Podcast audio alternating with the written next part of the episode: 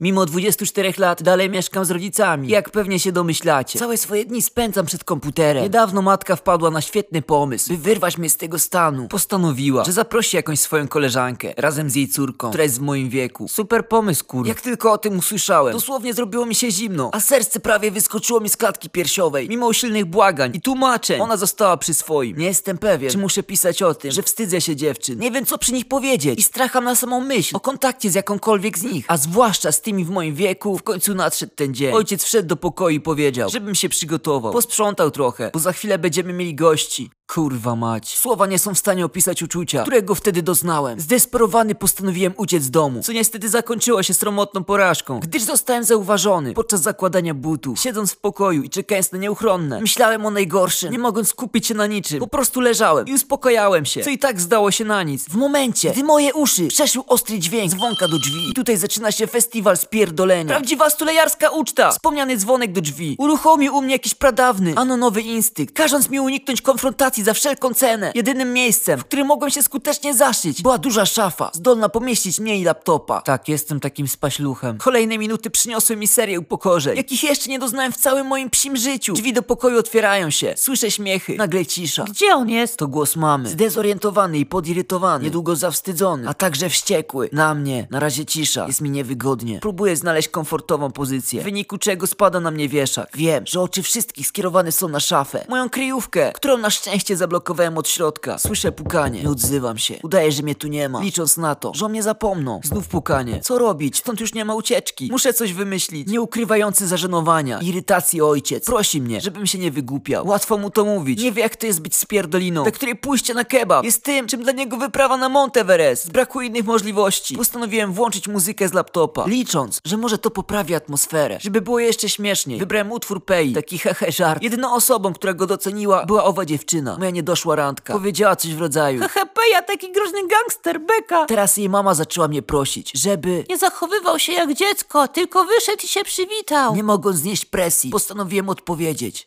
Oczywiście nie moim prawdziwym głosem, tylko syntezatorem mowy. Mechaniczny ton powiadomił ich, że jestem spierdoliną i tak nie mielibyśmy o czym rozmawiać. Nie ma dla mnie żadnych szans i proszę o święty spokój. Wtedy ojciec nie wytrzymał i powiedział, że jak za chwilę nie otworzę drzwi od szafy, to dostanę karę na komputer. Super metody wychowawcze, kur. Wiedziałem, że laptop długo nie wytrzyma, więc postanowiłem iść na kompromis i powiedzieć, że wyjdę, jeżeli wyjdą goście. Ojciec wtedy wpadł w zupełną furię i zaczął wypierdalać rękoma w szafę, krzycząc, że Hordur, Seba, same kłopoty i wstyd z tobą! Po chwili uderzenia ustąpiły i kiedy myślałem, że to już koniec, nastąpiło najgorsze. W życiu nie spodziewałbym się, że tata byłby do tego zdolny. Poczułem, że szafa zaczyna się przechylać. Tak, ten Andrzej chwycił ją rękoma i co zrobił? Wyjebał na podłogę! Efekt, zniszczona matryca od laptopa. Złamany ząb. Mama zaczęła krzyczeć na ojca, że co on robi. On zaczął znowu na mnie krzyczeć, że to moja wina. W końcu wszyscy postanowili podnieść szafę i mnie z niej uwolnić. Nie stawiałem już żadnych oporów, ale mój ciężar tak. Doszło do tego, że mamy poszła po sąsiada, żeby pomógł. Jakby mało mi było jeszcze wstydu. W końcu im się udało, a ja tylko zasłaniałem twarz, żeby nie musieć patrzeć w oczy zebranych. Skulony w pozycji obronnej, postanowiłem trwać w niej dopóki niebezpieczeństwo się nie oddali. Wściekli rodzice zrobili mi tyradę na temat wstydu, jaki im przynoszę, a moja nie doszła, razem ze swoją matką. Zanosiły się gromkim śmiechem. Potem już pozwolono mi siedzieć w swoim pokoju, podczas gdy oni wszyscy poszli do dużego pokoju.